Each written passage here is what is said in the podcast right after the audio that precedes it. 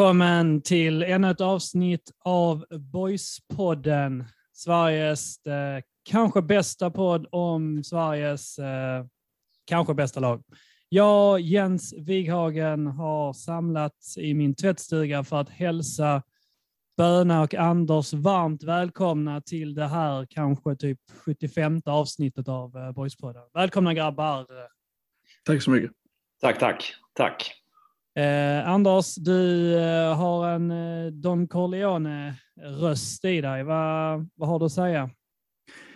Nej, men det var en, eh, det var en hård, en hård helg, jag. Det var det egentligen inte alls, men jag var mycket känslor på IP och eh, har väl uppenbarligen en, en rätt så, med åldern här nu, lite taskig. Eh, jag, har, jag, jag tål inte att skrika så mycket helt enkelt, uppenbarligen. Så att nu eh, får jag betala ett eh, pris, eh, känns det Men Ganska liksom, andra ålderstecken som verkligen alltså, så gör sig så pass påminda som det. Jag känner själv igen det, liksom, att de kommer upp lite i åldern. Att, um, när man Anders är mycket vad, äldre än vad vi är. Så är det. Så är det. Men, Du, du, kan inte, du kan inte sätta dig i hans skor, det är, det är helt omöjligt. ja, men det är det jag säger. Det är liksom det jag kommer komma till i detta resonemanget. Att, fan, jag ser inte fram emot det då. Nej, det är inte mycket att se fram emot.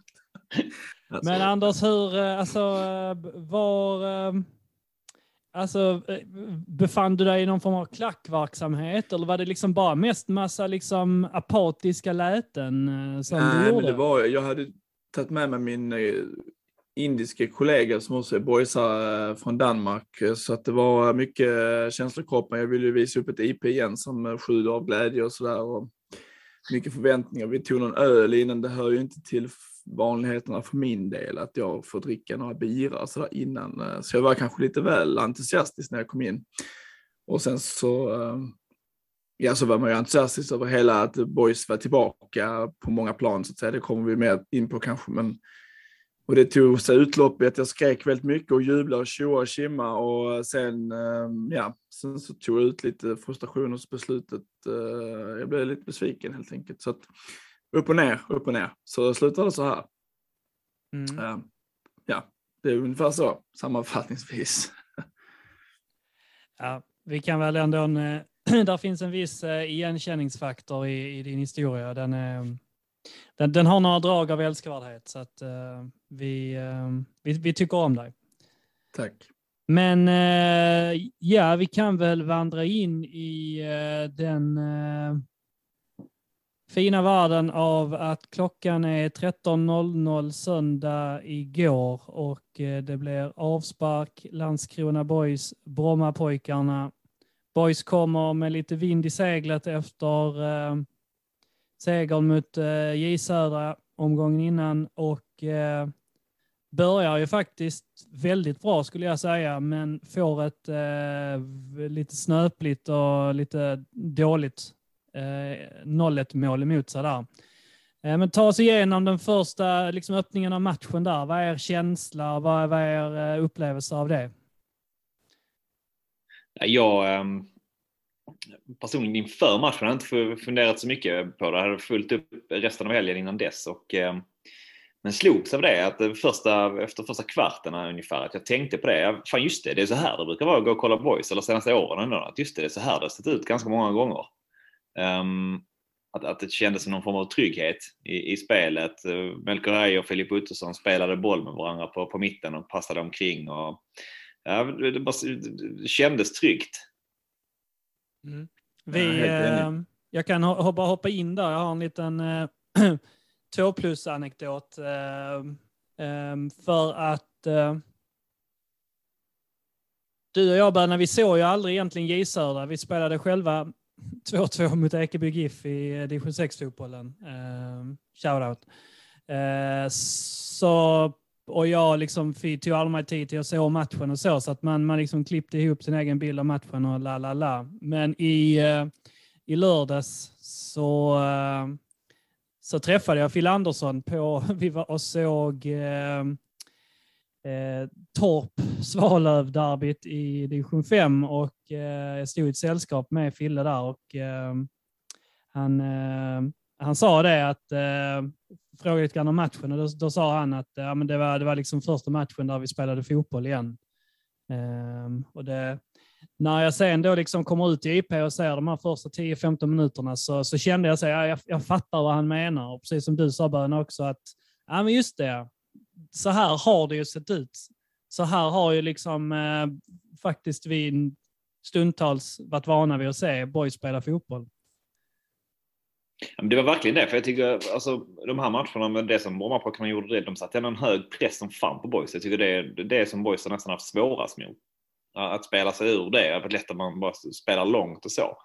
Men um, jag tyckte de löste det suveränt i början också. De kom liksom inte åt boys kändes som fast att de pressade högt, utan de spelade lugnt och um, spelade sig igenom det. Jag tänker som en bit fram, man släpper in det här snabbt 1-0 målet, men sen så 1-1 målet som man gör ganska snabbt in på. Det är verkligen en sån, jag såg det igen nu ehm, i morse, det var upprullning alltså. Um, fram och tillbaka liksom på båda sidorna egentligen. Och där de, um, som sagt, kommer inte åt boys överhuvudtaget. Och första, första, nästan hela första halvlek så, så kändes det ju så. Att, att man nästan eh, såg lite, såg ut som ett, eh, ett lag från förra våren ungefär. Som spelade fotboll där först motståndarna inte riktigt visste hur de skulle hantera eh, boyspel. Men eh, Anders, du som eh, faktiskt såg matchen innan då, om, om det liksom lite grann har eh, rubricerats som en, en lite grann av en vändning där, så var det liksom likvärdigt det du såg igår om man liksom håller sig till de första 30, 30 minuterna exempelvis.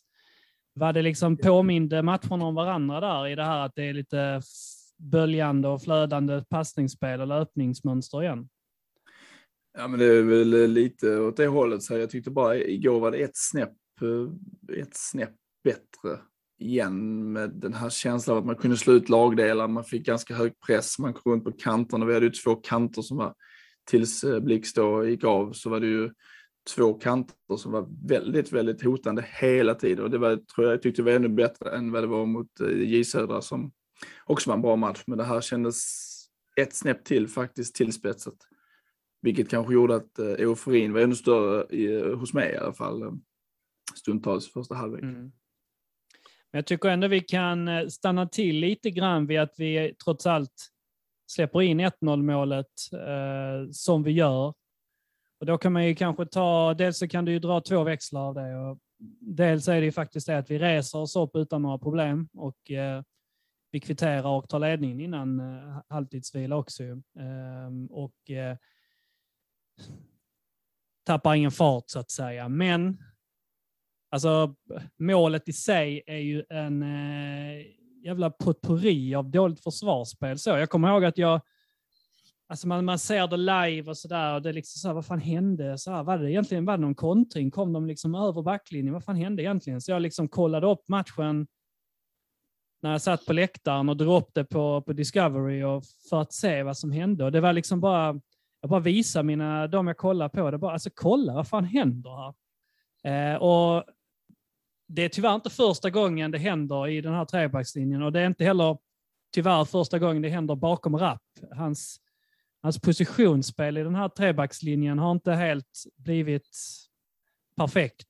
Sen så är han kanske också, han har ännu mindre hjälp av, eh, av liksom blixt utifrån sin, sin kant och så, men det, fan vad det, det tappas ytor bakom där. Och det är ju en av nackdelarna med trebackslinjen. Så det, det, ska man ju, det förstår jag. Men alltså, jag så verkligen rekommenderar folk kolla på det målet igen, för att det säger en hel del om, om saker som är lätt att göra mot boys om man inte ändrar det. Eh, så att mm. jag är ändå en liten, eh, lite besviken över just det målet och sättet det gick till på. Det, det är nog mycket sämre än vad folk kommer ihåg.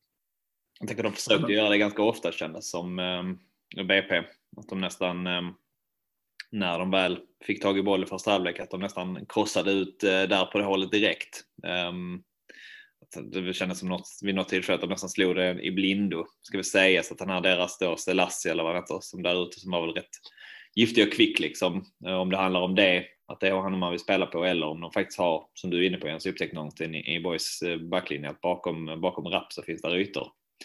Um, jag tycker det är väl liksom genomgående vad det har varit hans akilleshäl i Boys-tröjan. gjort mycket fint med boll och så, men um, har väl fortfarande det här lite juniorlagsspelet i sig, att man inte riktigt har koll. Och man uh, kanske också tänker, finns någonting i att det är många mittbackar där som kan vara än så länge helt vana vid det här, att spela trebackslinje. Många mittbackar i Sverige är ändå stöpta i någon form av klassisk fyrbackslinje, hur man spelar där tillsammans.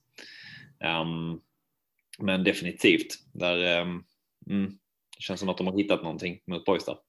Men det är också så att man står ju och eh, hävdar liksom att det ska komma upp en uh, viftning från Stinsen där. Det är tre, tre backspelare som bara står och nöter eh, händerna i luften, får fan vinka av. Det är ju, han kommer ju från offside och sådär, slutar, inte slutar spela, men man fokuserar mycket på att det ska komma en avblåsning och sen vänder de snabbt och, och um, det är väl lite akilleshälen som ni säger, det är ju inga gratisluncher så att säga i världen, utan man, uh, man, man tappar ju någonting när man är så pass offensiva som vi har blivit nu på, de, på kantspringarna.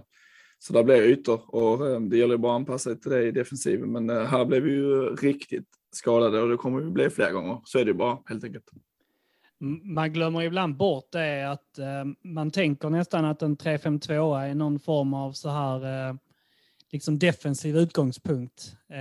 kanske utifrån den här liksom premissen att man säger så, gå ner på trebackslinje liksom när man ska försvara en ledning. Men det, det, man glömmer bort är, och framförallt, eh, framförallt med tanke på hur Borg spelar med, med sina wingbacks, är ju att så, där är liksom ingen defensiv hjälp. I, I vanliga fall så har du fyra försvarare. I Borgs fall så, så har du tagit bort en. Liksom, så att de här, så, jag, jag fattar att jag inte... Jag, jag liksom kommer inte på Bibeln när jag säger det här, men jag, det är ju tre spelare för att täcka en yta som fyra spelare annars täcker. Så att det är klart att det, det är en svårare uppgift. Och också finns det ju en poäng i att så här, ytterbackar är oftast lite, snälla, eh, lite, lite snabbare och mer atletiska ur, ur den synpunkten. Och mittbackar är ju lite större, lite kraftfullare och så vidare. Och så så att det är ju någonting som, eh, som de behöver fortsätta jobba vidare med. Det, det, det har vi sett ända sedan det är väl Örgryte första matchen. Jag kommer ihåg att redan den matchen så ser vi de här straffningarna med att man liksom går upp i rygg och sen så kommer det in bollar bakom och så. Eh, det kommer inte komma mindre. Eh, verkligen inte. Vi saknar ju den här... Ja, förlåt, vad? Vi saknar ju lite grann ändå att vi har en mittback som, eh, som är liksom det här fysiska praktexemplaret.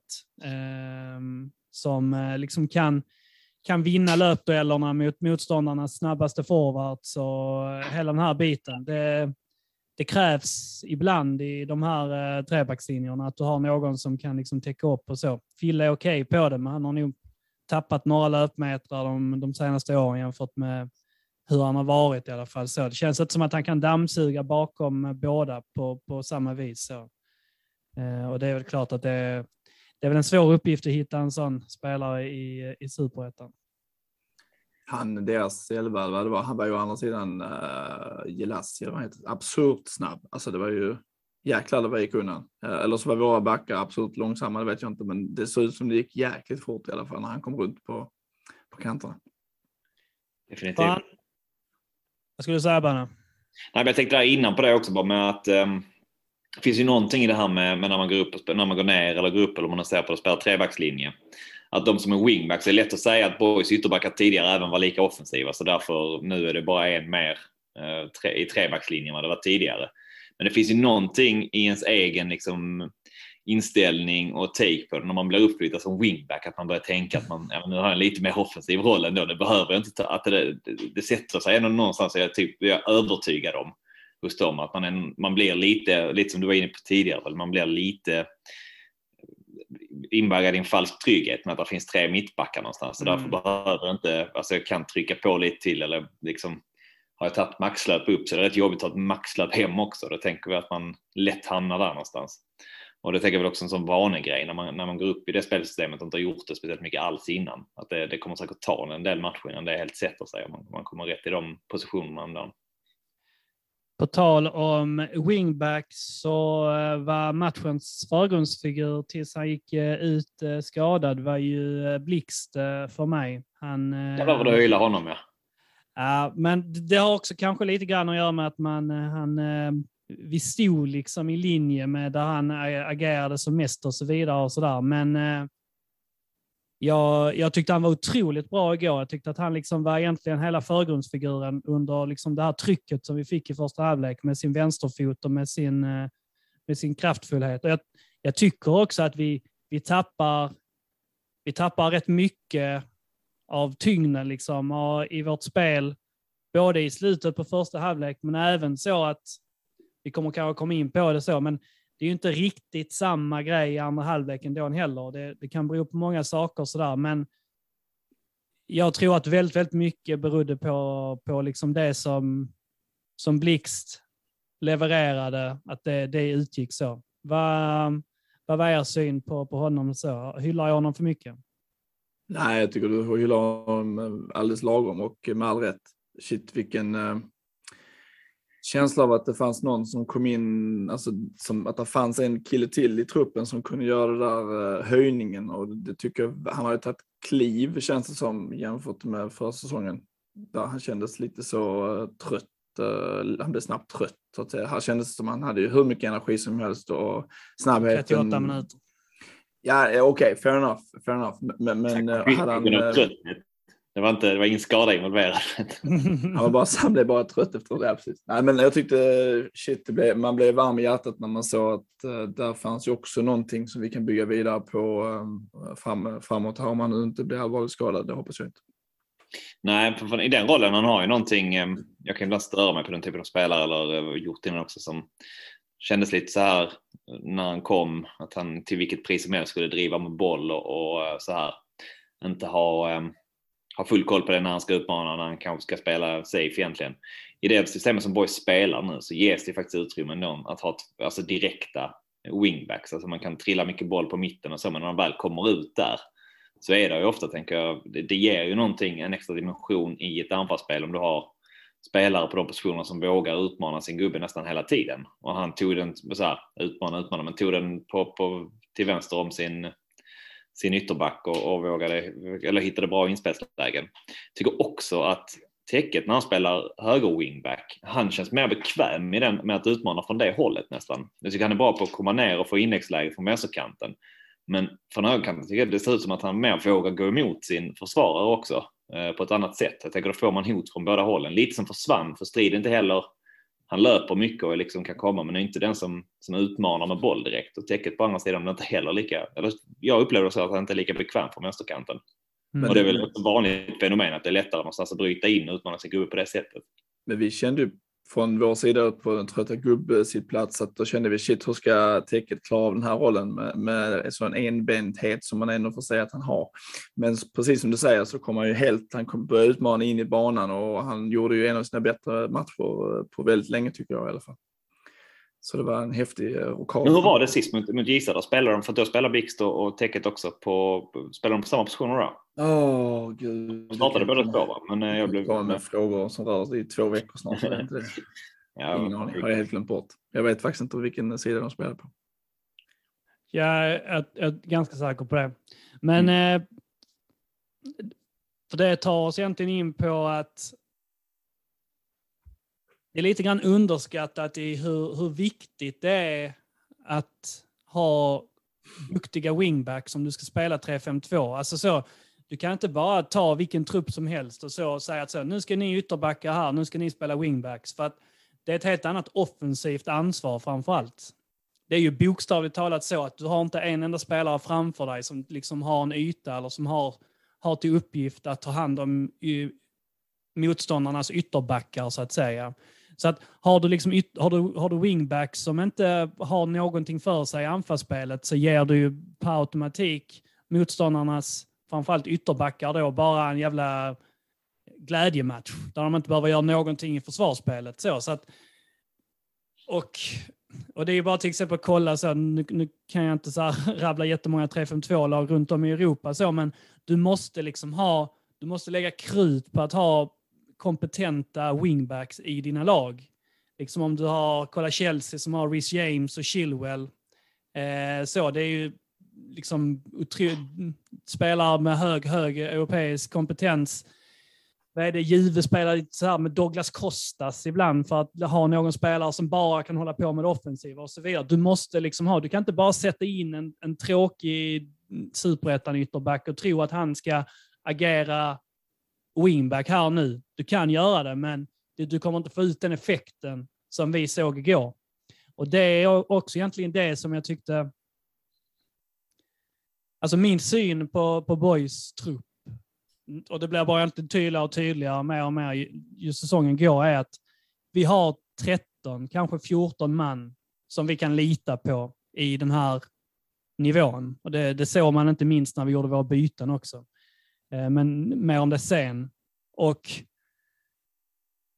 då kan vi liksom inte, vi kan inte undvara speciellt mycket. Så när vi dessutom måste undvara Erik Persson redan inför matchen, ja men då, då tas 10 procent av våra möjligheter bort till att ställa upp ett kompetent lag. Och inte för att vara elak mot Jesper Strid till exempel, men i samma stund som liksom Blixt går ut, och då får man dessutom tänka, tänka på detta här att Billy och Max gör ett beslut inför J Södra-matchen egentligen att ja, men det bästa sättet vi kan formera det här laget på, det är att Blixt, som egentligen inte är wingback, ska spela wingback. Och Tkach som absolut inte är högerback, ska spela höger wingback. Och, och samtidigt då så ska vi inte spela med, med våra två egentliga vänsterbackar eller så. Dahlqvist, du ska inte spela. Jesper Strid, du ska inte spela. Det har tagits ett beslut så. Hierarkin gör att de, ni, ni håller liksom inte. Ni, ni är inte med just nu. Och då blir det också sådär att bara för att man liksom, ett byte med att ta ut blixt och sätta in strid, det är inte bara att du tar ut blixt och sätter in strid, utan det är liksom, det är allting runt omkring som faller runt också. Så att vi tappar liksom det vi hade på vänsterkanten, samtidigt som, som Tekac, som du sa Böna, var, gjorde sin grej på högerkanten och sen så kommer strid in och han gör absolut ingen dålig match, men det är lite grann som du också sa, att han löper, han är där och sådär, men ja, vad är där mer liksom? Och det, det som är lite grann är grejen är att kanske komma till att liksom, det gäller spelare som strid, tills vidare i alla fall. Det går liksom tio på honom i, i svensk elitfotboll. Alltså, då menar jag där han befinner sig och neråt. Man kan hitta en ny. Du kan inte liksom hitta en ersättare för Blixt till exempel, när han är så bra som han var igår. Du kan ju, men du måste leta mycket och du måste ha tur också. Och därför tror jag att det sårar oss rätt mycket om till exempel Blixt är borta längre nu, för att jag tror inte att vi är, vi är inte lika bra om vi måste spela med Tekac och Strid som vi vann nu till exempel med Blixt och eh, Tekac. Jag tror att det är en större, en större förändring där än vad man kanske egentligen tror eller vill tro. Jag tänker att det kommer säkert att komma matcher ehm, där kanske strid passar bättre in eller så också. Eh, just den här typen av matcher där man har ett motståndarlag som ändå, även om de pressar högt så lät de ju boysa bollen och märkte, tyckte jag att BP hade ett kontringsskickligt lag. Liksom man ville, ville anfalla ganska snabbt. Eh, jag tänker att det säkert kommer komma matcher där strid liksom löpkapacitet och ändå en, som en möjlighet eller förmåga att ta sig in i boxen kommer, kommer komma väl till pass kanske ibland. Men, men just den här typen av matcher så ja, absolut, det, det ställs höga krav på, på wingbacks då. Um, och um, det ska mycket till om du ska liksom, sticka ut där någonstans bland dem. Ja, det blir intressant att se sen när eh, Linnér kommer tillbaka också hur, eh, vilka, hur rangordningen blir så att säga på de spelarna vi har nu på den positionen. Känns spontant som en fall, som är bekväm att utmana. Att han nästan är bättre på det. Liksom, att, eller man såg i alla fall någon match och någon, vad var det, premiären. Han, han utmanade på allting kändes det som egentligen. Men, men det känns som, som nästan så passar bättre. Har spelat i det systemet rätt länge innan också. Mm. Om jag förstod det rätt i AFC och så. Det tror jag verkligen. I alla fall ett litet sparkapital så att säga. Som vi, om vi nu tycker att vi är lite tunna truppmässigt så finns det ju i alla fall efter sommaren kanske en, en som vi kan slänga in på ungefär samma position i alla fall på ett okej okay sätt. Litet sidetrack här nu då, men vad, vad, vad har ni liksom för ehm, vad har ni för take på Edvin Dahlqvist eh, just nu så? Han blir ju utbytt i paus eh, mot Norrby va? och ehm, får väl lite grann symbolisera den, eh, den första halvleken där och efter det då så, ja, så, så har det väl hänt någonting i positiv anda här nu och det är liksom nästan tre, tre man i, i rangordningen framför honom här. Vad, vad tar ni med er därifrån? Vad tänker ni där utan att gå för djupt på det? Alltså, var- det var, alltså, var han sjuk igår eller hur? Var, var, det stod väl sjuk helt enkelt. Var det inte så bra helt enkelt? Eller var det inte? Han var borta på grund av... eh, Han har varit med i truppen igår. Ja, men, var, Ja. men det var inte sjukdom då? För jag tyckte det stod... Jo, eh, han var sjuk, men jo, något sånt. Han var inte med i truppen, men ja, nej, okej. precis. Men om vi utgår ifrån att han hade inte han hade tagit sig in ju liksom. Och fick lite grann agera scapegoat som man säger. Mot Norrby. Ja, jag ska också... Um, missade faktiskt Norrby-matchen också, så för att säga så mycket där. Men känns ju som en... Um, som mycket upp och ner, säga, under den här. Mm. Mm. Hyllades ju inledningsvis, men har väl haft det svårare sen tycker jag, i det jag sett. Nu vet jag inte, har bara sett honom i 3-5-2 egentligen mot, mot Örgryte. Um, så, så svårt att göra någon större utvärdering där, men det känns ju som han har lite i sin spelstil i alla fall, som, som Strid har också. Att han har möjlighet att löpa upp och ner. Um, men men um, så jag kanske inte har honom heller som den här typen som, som vågar utmana sin gubbe riktigt och, och är konstruktiv i spelet på det sättet, utan är mer, tycker jag, upp och ner på kanten. Hade nästan var- kunnat varit eh, intressant att se honom i, eh, i backlinjen. Dels att få in en vänsterfot i, eh, i, liksom i trean, kör lite, ja, Aspi, Aspi Kulketa, Aspi Silseta. För länge sedan jag sa det namnet högt. Dave kallar väl alla As, för. Aspi, Aspi eh, har ju liksom gjort den resan från vanlig ytterback till att eh, egentligen bara spela i, liksom inne i trebackslinjen och så. Det, det är ju någonting att ha en vänster, vänsterfot och så. Eh, Jag ser ändå vissa kvaliteter i honom som... eh, För en av bristerna jag tycker han har som, eh, som ytterback är att jag, han har inte den han har inte den riktiga speeden. Så. Han är lite för... eh, jag tycker han har inte det här flygande steget riktigt. Så han är lite, lite tung i, eh, i sig, i, i sitt rörelsemönster. Eh, och det är sånt som kan passa i en trebackslinje egentligen. Ja, precis. Det är väl annars så jag tänker att täcket skulle kanske den som skulle lösa den rollen också någonstans. Um, som, som vänster mittback i den som trea. Han känns mer eh, så här, Täcket hade, lö- vi- vilka, täcket hade inte löst nian. Förutom det så hade han nu löst alla andra positioner tror jag. Nej, nog faktiskt klar. Lite kort Ja. som målvakt kanske, men uh, fair enough. Eh, Ja. Tjeckien, Tjeckien har ju liksom rätt bra målvaktskultur. Dominik Hasek och... Just det. Peter Käck då bland annat liksom och så. bland Ja, det, annat. det får man ge dem. De är skickliga där tjeckerna. Vad hette han? Eh, Sarnicek som stod i, eh, i Newcastle också, 90-talet. Men eh, vi får fortsätta. Boys, Men om man tänker på det, det som du är inne på, jag tycker det är en spännande Ja. grej ändå som tar på, på, på Dahlqvist om det är han som skulle spela där. Men jag tycker man, man märker det att ehm, jag tycker Rapp blir utsatt med en boll som vänster och mittback. Um, man hoppar framåt lite här men, men eh, det är, han, det är han som tappar boll till, till det här 2-3 målet som gör att de får, får chansen in i matchen. Och ehm, det är ju inte, alltså, inte så jävla lätt att spela felfotad där ute och få mycket boll i uppspelsfaser för du, du har inte så många spelare till egentligen med din trygga fot och du kan spela rakt fram eller till vänster. Uh, svårt. att- ja, Svårt att ingen, vänta. ingen, Man- super, kom, ingen kompispass. Liksom. Nej, men men det är det som är... Men där, om det är en vänsterfot, jag hade absolut velat ha det. Eller så hade man velat spela någon som inte spelar med lika hög svårighetsgrad på den sidan och så spelat med Rapp i så fall på högersidan där han kan, mest, där han kan passa åt alla håll mer eller mindre. Jag tycker han blir begränsad när han spelar eh, vänstermittback där. Och eftersom han är den spelare han är liksom, och ska vara, som ändå vågar sätta boll och, och vågar spela med lite högre svårighetsgrad, så um, kanske han spelar med lite för hög svårighetsgrad ibland eller blir liksom indirekt tvingad till det nästan. Och jag tänker det är ju verkligen en sån mognadsgrej att klara av den rollen. Um, Det är dessutom väl fel sida.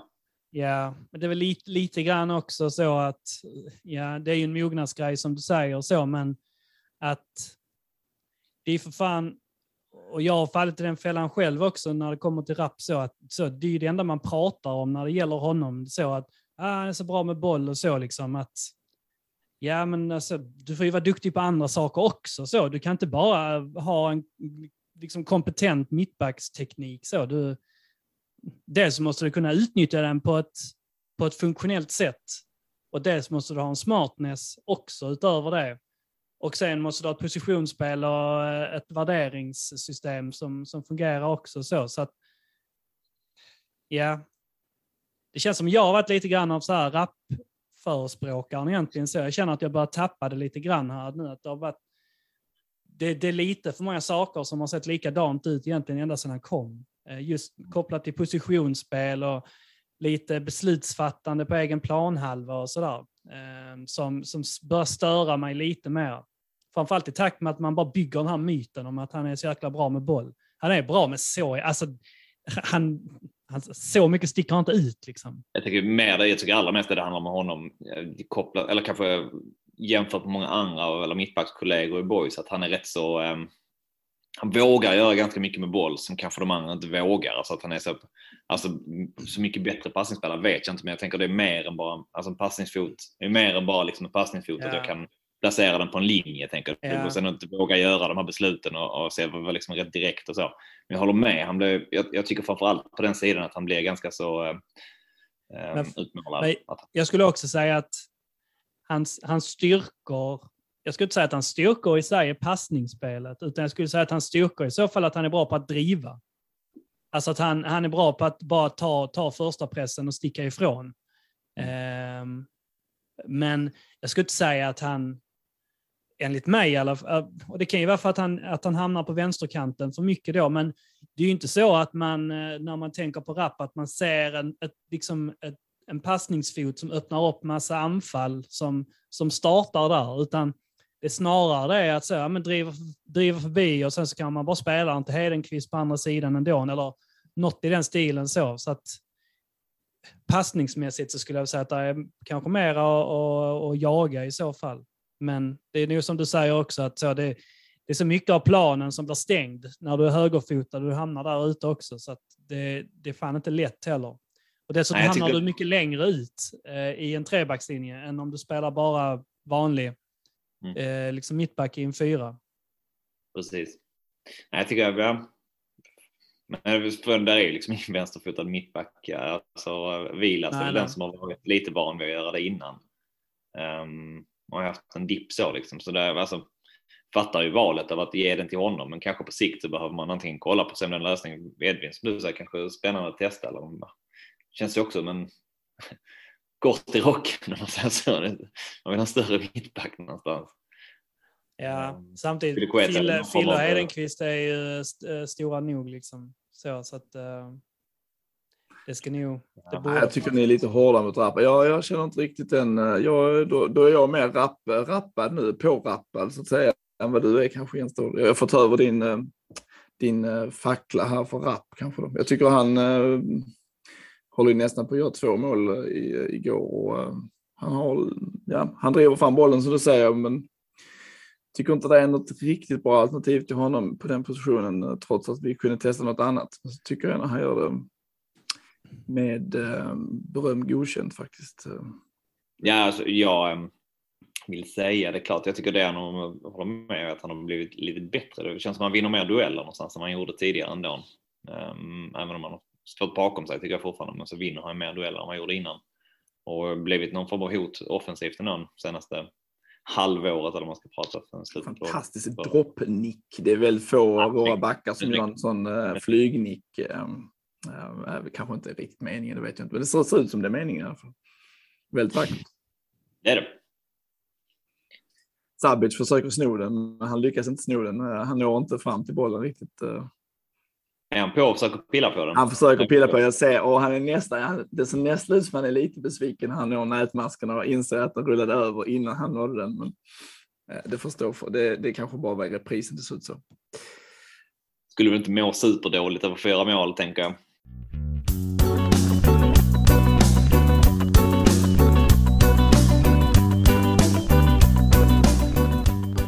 Är det några speciella prestationer så som ni skulle vilja lyfta upp eh, lite mer?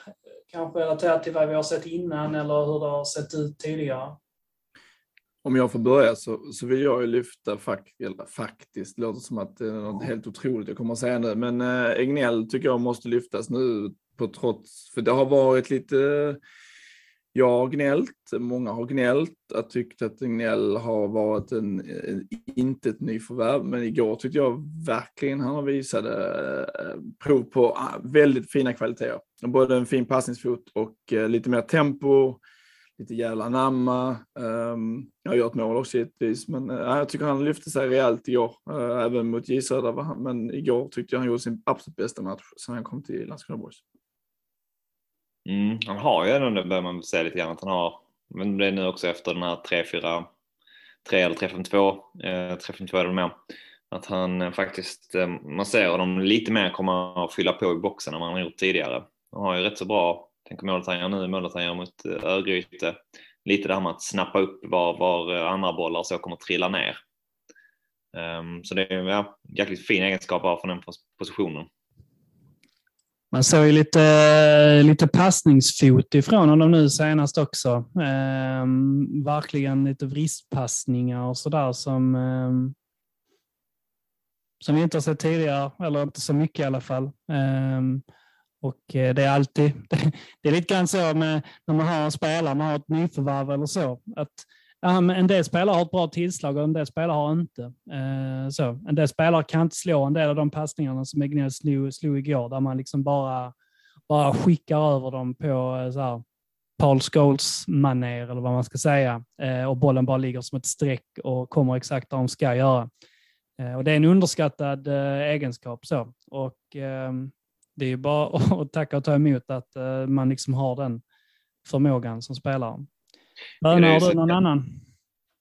Um, jag, jag tyckte så här, jämfört med hur det varit innan så kändes det ändå som att uh, Robin Zabic gör sin eh, bästa match i Borgstrand tycker jag.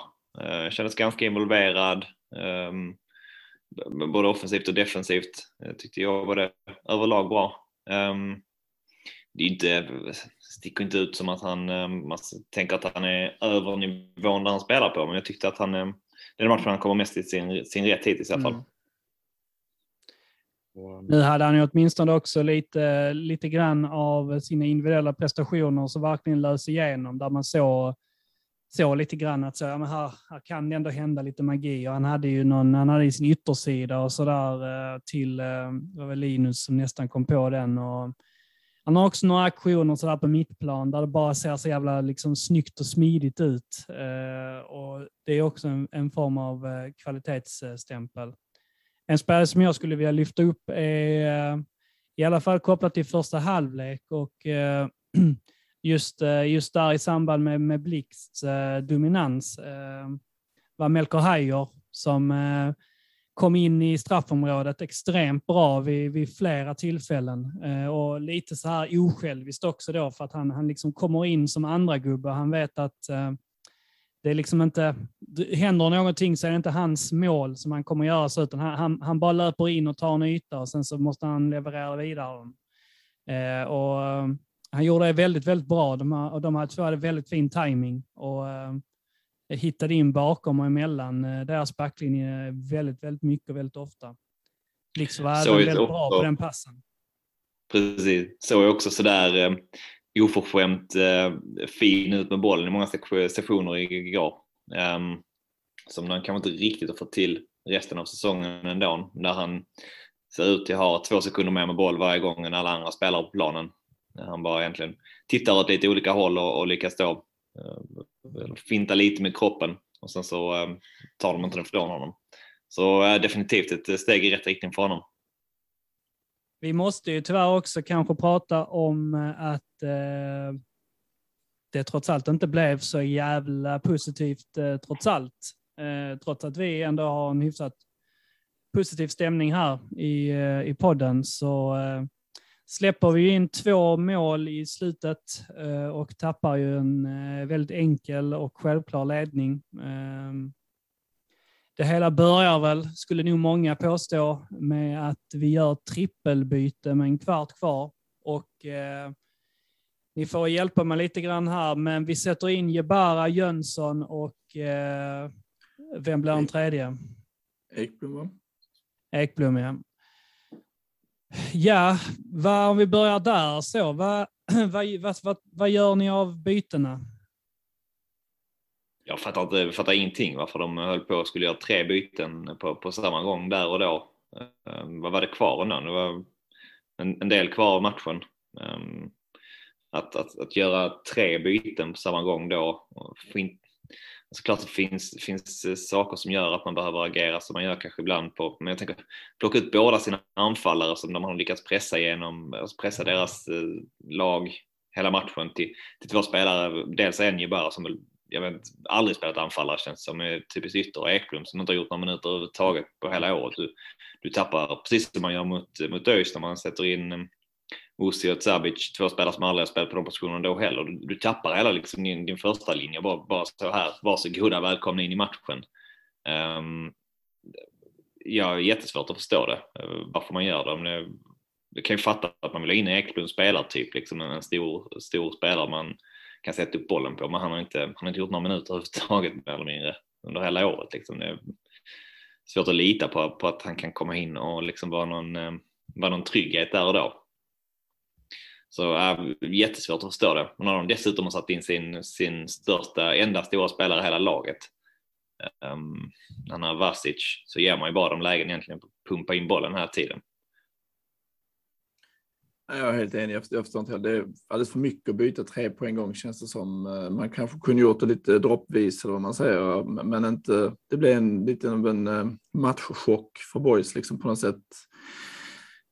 Eh, och som ni säger, de kom in i matchen direkt och eh, det blev eh, rätt öppna spel för pressen försvann lite och lite rörigt och de fick ju stå och mata från mitt, offensiv mittplan in i boxen. Och, ehm, ja, nej, jag, jag, jag, jag, vet inte. Det, det var där besvikelsen och hesheten kanske också började lite och, och det kändes ju som det var klappat och klart för en jubelföreställning hela söndagen och sen så, ehm, och så fasta situationer, det är inkast och det är den här bollen som kommer in från, ehm, eh, vad heter det, han tappar den rappt där och han får ju en trist boll. Det är lite, fan, det är, ehm, jag vet inte, jag vill inte ta upp det igen, men eh, ja, det känns onödigt och eh, det blev virrigt där bak och vi kommer inte till att få väck bollarna och ja, det blev, det blev inte bra helt enkelt.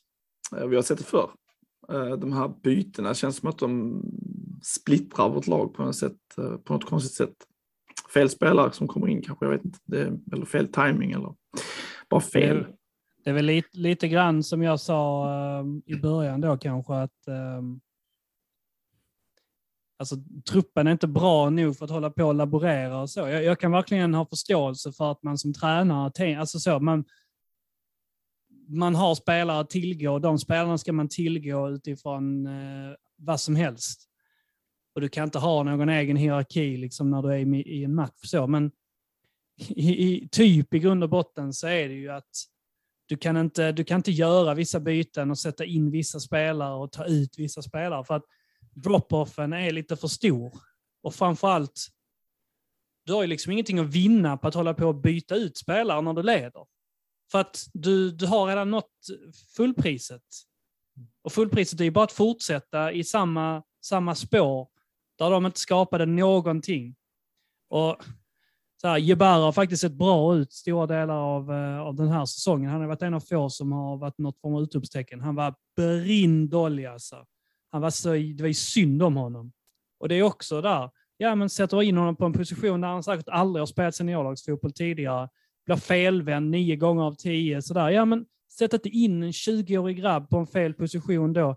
Emil Jönsson varit ganska dålig nu hela säsongen också. Så vi kanske inte ska sätta in honom när vi ska stänga en jätteviktig hemmamatch.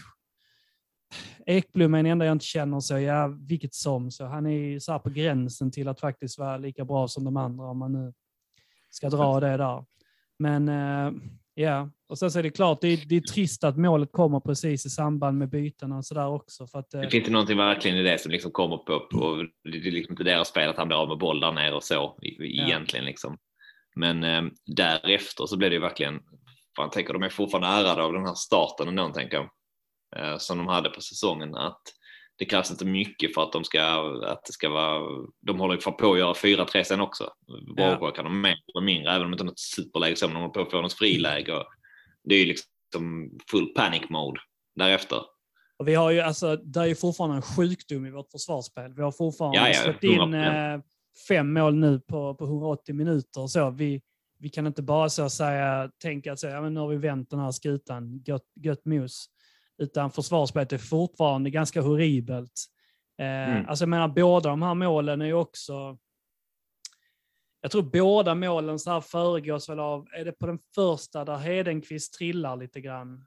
Eller är det, Ja, det är det trean? Är det, ja, och han går väl upp sådär. Men det är också det här klassiska att så, Men han trillar på tredje också. Han trillar faktiskt, eller typ på nej men det är väl Ek, Ja. Ek, Ekblom trillar på en tror jag. Eller Ja, Ekblom, okej. i alla fall så här, det, det är väldigt uppenbart att så, jag tror att på den ena så är det Hedenqvist som så här, jaha, och sen så, sen så missar han och då blir det så här, det blir en lucka bakom för att ingen spelare tänker på att han inte ska ta bollen. Och det blir också så, det är ju beslutsfattande på nanosekunder där du måste, du, du, du kan inte misslyckas med de sakerna för att då kommer slumpen in. Då kommer bollen bara studsa ner någonstans där ingen tänker på att den kommer att göra. Och båda målen går till så av att en spelare gör ett hål i luften. Sen så är det mycket möjligt att de får någon smäll sådär i sidan och tappar balansen och sådär. Men summa summarum är att om de två spelarna bara går upp och bedömer situationen och nickar bort bollarna som de hade tänkt så kommer inte målen släppas in. Men lite ojämna spelare, lite kanske ovana vid, vid situationen och sådär. Du Lite agerar fel, det kommer in någon... fortfarande. Hade det varit, hade det varit match nummer 30 så tror jag inte de hade, hade gjort på det sättet. Eller att det hade blivit. Alltså det finns någonting i det också med att eh, man tar beslut ut efter eh, vissa känslor i kroppen med. Ja, ja men precis. Och det är ju, man är ju trött och hela den här biten också. Men, ja, det är ju, men det är ju hela den här biten man pratar om hela tiden, så att beslutsfattandet i eget straffområde. Detta är också ett typ av beslutsfattande. Att om du, om du går upp och beslutar dig för att så, detta är min boll här, jag ser den, jag kommer att ta den så. Du misslyckas, det är ditt fel. Alltså så, man, man får delvis ta på sig sådana mål också. Även om det inte är så sen att så här, bollen, det är nästan så att man knappt är involverad i det, men på grund av den, det beslutet du tar som försvarar din egen box. När du misslyckas med ditt beslut så förändrar du förutsättningarna för alla andra spelare inne i boxen och du skapar ett slumpartat moment. Så att egentligen är det de två prestationerna jag är nästan är mest besviken över. Att det är liksom, man är professionell spelare om man ska inte misslyckas med dem, framförallt inte så här i sista sekunden. Tänk så många gånger man ser spelare nicka bort de bollarna. Det är det man måste göra. Det är, liksom, det, är det vi misslyckades med. Eh, det, det säger någonting. Det är också någonting... Nu hade vi ändå tre mittbackar inne på plan i, ja, i 90 minuter. Tre ganska resliga herrar. Ändå så, så lyckas de boxa in två bollar på oss. Det är också någon form av sjukdom. Hur fan kan det gå till? Det är ju ehm, alltså, det är lätt att vara efter, efter liksom, jag tänker säga så här, man borde bytt in, eh, bytt in Vilas kanske tidigare för att stänga det, men det känns ju verkligen som en av dem. För lite som du sa, det var faktiskt redan innan de här bytena, men när, de satte in den här eh, Vasic, deras större kille där, ehm, så hade vi verkligen problem på alla, på många fasta och, och ehm, det hade vi även i första halvlek, tänker när inte han spelade. Ehm, det var ju någonting, de var ju skickliga på det också, tänker jag, BP, men det kanske ett Kanske det bytet man gjorde, borde ha gjort i så fall. Läst av vad de höll på med och så här har vi en spelare som i alla fall har spelat ganska många A-lagsmatcher och är rätt rutinerad.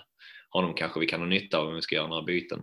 Mm. Eh, Sen fattar jag samtidigt det här allt det här med att med, de spelarna på hans position kanske var fit fortfarande av andra som var trötta. Men eh, Men, men, men var det så att, alltså jag menar, om, om man gör tre byten, jag tänker antingen vill man förändra en matchbild eller Mm. så är det så att vi har tre spelare som är skadade eller inte orkar mer. Men just nu kände jag att vi hade en bra matchbild, det såg bra ut. Vi byter tre spelare, var för att eh, så att säga Egnell och, och Linus R. Olsson och vem det nu var som mer gick ut, att Zavic. de var slätna liksom. Eller vad ville man uppnå med bytet? Vill vi förändra en jättebra matchbild till något annat? Eller vad är så att säga... Jag har väldigt svårt att förstå själva konceptet med bytet. Mm. Vad är det som inte funkar? Vad är det som Nej. är dåligt? Eller är de så jäkla trötta i den minuten att vi ville få in Jibara? Vad, skulle han så att säga... Han stänger ju ingen match. Om vi ville stänga matchen så var det ju Vilas kanske då som skulle in exempelvis som du säger. Men det- jag är ju inte tränare, så jag är bara sån som kan tycka till här i källaren. Så det har jag rätt att göra också. Det är din, eh, det är din skyldighet som eh, medmänniska. Jag har faktiskt ingen aning. Jag tycker att den, är, den är svårmotiverad eh, Mm. på, på rätt många vis. Ehm. Alltså jag, är det inte lite grann bara att man, man, liksom, man, man tänker för mycket? Man bara så, nu ska vi vara lite så, nu ska de här få lite speltid också. Så där. Man, Mm. Kändes nästan lite som grann det. sitter och lajvar FM. Liksom sådär. Nu ska vi hålla hela truppen nöjda, sådär, så ska vi sätta in... En sak jag också stör mig lite grann på, alltså kopplat till det, nu hade de redan gjort ett byte eh, tidigare, när Blixt gick ut. Ehm, så att de hade ju två byten att tillgå. Just det. Visst, i teorin kan det vara så att du vill behålla ett byte om ifall att någon skulle skada sig och hela den biten där. Men jag tycker samtidigt att med så pass lite, liksom med 10-5 minuter kvar, så, så är bytet liksom inte så, så viktigt längre. Att om du nu ändå bara ska få matchen att gå så, ja men stycka upp bytena liksom så. Sätt in en spelare och så vänta en minut och sätt in de två andra i så fall. Alltså, varför ska du ta bort ett spelpaus? Det är ju helt, helt onödigt.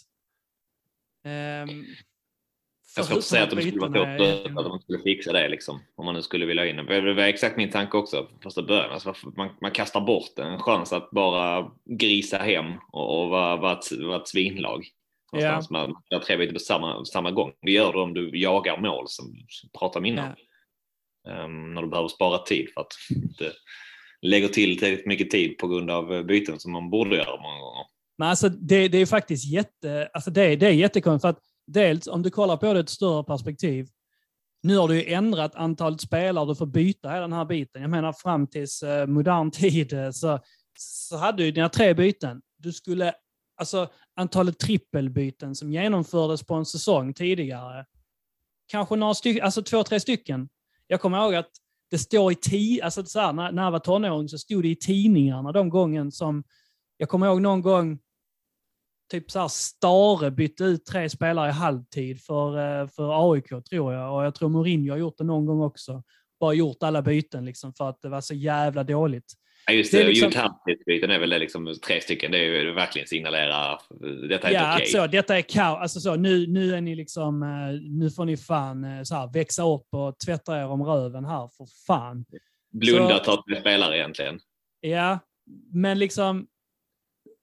Så, så varför har den här träningsmatchmentaliteten spridit sig in i liksom någon form av eh, ja, men taktik eller så här? Var, varför, varför är det en del av världen nu? Alltså, man behöver inte bakåtsträva för att man ska bakåtsträva, men antalet trippelbyten är inte vanliga. Varför ska man göra det när man leder med 3-1 på Mm. hemmaplan i så fall? Så De kan aldrig ha gjort det tidigare, liksom, nästan. Ish. Nej, vi har typ inte fått göra det innan. Nej, precis. Nej, Nej det stämmer säkert. Men ehm, eh, ja, överlag så är det, finns det säkert, det fanns väl någon anledning kanske till att de ville göra det där men eh, på det stora hela så känns det som att, vi, att, att de har rätt så eh, lite sådär track record av den här typen av byte. Att de inte riktigt får till det med William Max.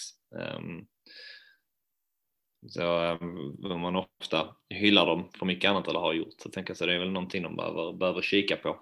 Eh, att få rätt på det. Att, eh, kan inte kasta bort så många fler matcher så här och komma undan med, med tur mot, mot Örgryte som inte tappar poäng på det där också. Liksom. Och nu eh, väntar kiken framöver. Eh, det blir imorgon för er som lyssnar på detta, tisdag. En, en klassisk NHL-vecka väntar för boys. Eh, Böna, som vår gamla fotbollstränare Dick Melin sa när man hade tre matcher på sju dagar. Söndag, onsdag, söndag. Eller lördag, lördag, onsdag, söndag är väl det vanliga. NHL-vecka. Eh, det gick man in i så, då skulle man ha minst sju poäng. Klassiker. Så att vi, eh, det har vi att jobba med nu då. Men eh, kiken här den närmaste. Vad, vad känner ni? Liksom, vad, tar ni med er? Mörkret från slutsignalen eller eh, ljuset ifrån eh, matchen? Jag, väljer ju att ta med mig ljuset från första halvlek och stora delar av matchen faktiskt och hesheten eh, av den glädje och, och att se som ni sa innan att Boys var tillbaka igen som vi brukar se dem som du sa så Björn. Shit, det var så här det var att vara på IP rätt lång tid förra säsongen. Eh, vilken glädje och vilket spel eh, tyckte jag. Eh, men sen eh, ja, med Blick skadad kanske då och Erik Persson kom inte heller med och det är ju liksom utsikten borta där man får otroliga kalla kårar i hela kroppen. Det är en sån jäkla, nu spelar de ju sig inte på Rudalen, de spelar väl på Bravida, men um, nej, ja, um, inte riktigt. Konstgräs lika så. Helt klart, eh, men, inte lika, och det är ju inga direkta publikmassor som kommer att heja på utsikten, men, men eh, lite känsla av att det är ett lag som passar oss jävligt illa, jag vet inte varför, men det är jag har inget bra track record på utsikten tror jag, men det kanske inte statistiskt sett stämmer. Men det känns bara som att vi inte är så jäkla bra mot utsikten. Hoppas eh, jag har fel. Jag håller med. Um, känns väl också, um, känns som de offensivt frediga utan att ha sett dem speciellt mycket, men har fått en rätt så bra start på, på säsongen. Um, bortaspöket bortblåst nu mot, uh, mot Jönköping. Halleluja! Halleluja moment. Men eh, samtidigt så känns det väl konstgräs har inte varit Boys melodi på ganska länge, eh, känslan. Det kan man ju säga om alla bortamatcher, att det inte varit Boys melodi på ganska länge innan den matchen. Men, eh, men det känns som att man haft extra slitigt. Svårt, svårt att dra några, ja, ja, svårt att dra några växlar av underlaget i Boys eh, bortafacit. Det, det ska vi ändå klassanalys detta. Nej, men jag, jag tycker att det känns som man har haft extra svårt mot den typen av lag som kan, kan, rulla, alltså kan, kan spela ur ganska snabbt och gå, gå emot boys när de tappar boll och så. Um, och där ser jag väl Utsikten som lite farliga. Samtidigt så, fan en, en seger borta senast, ändå en bra spel uh, nu här sist också. Um, vill ju visa Utsikten idag att uh, de är nykomlingar på något sätt. Um, att uh, de, de vågar tro på det också. Man, man, kan ju säga att alltså, de har sprungit ganska bra, men de har också haft uh, rent statistiskt sett har de mött lag som har tagit väldigt lite poäng i de första matcherna. De har inte mött så många av topplagen, om det nu finns sådana i den här serien just nu, men uh, kanske haft lite lättare program och vi hoppas att det um, kanske avspeglar sig att de inte är inte direkt bättre än vad vi är. Det tror jag inte heller de är, utan vi ska givetvis kunna gå för tre pinnar uppe på Bravida. Det enda, det enda jag skulle vilja tillägga från er uh, fulländade analys det är att uh, man kan gå in och uh, bomba överspelet. Som sagt, nerklickat i detta laget, men det, det, det är bara att hämta hem. Det är plockegodis. Båda lagen gör mål, känns som en pantsätt huset. Pantsätt källaren i Limhamn säger maffiarösten här nu. Mm. kanske inte är något. Uh, du lät lite hotfull när du sa det.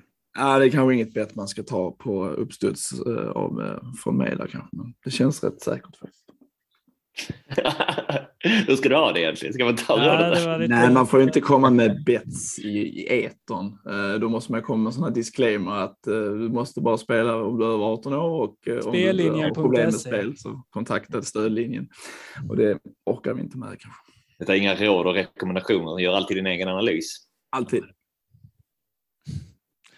Killar, vi, eh, innan Anders får spelinspektionen på sig så får vi runda av detta debaclet.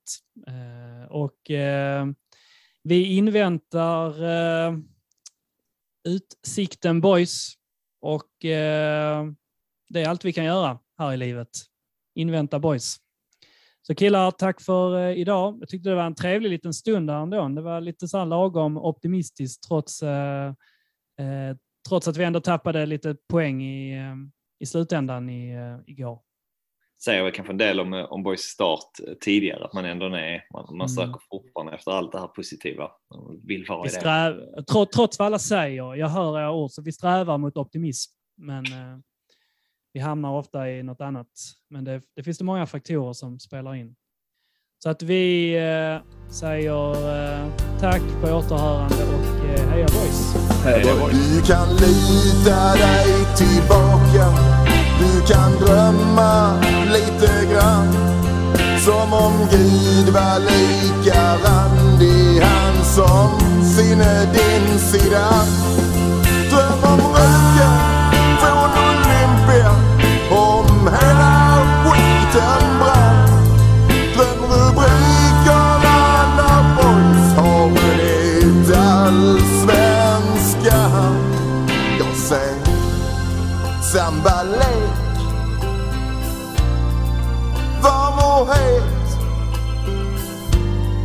Jag ser grym överlägsenhet. Ja, du ser väl det själv. Vilket underbart lag.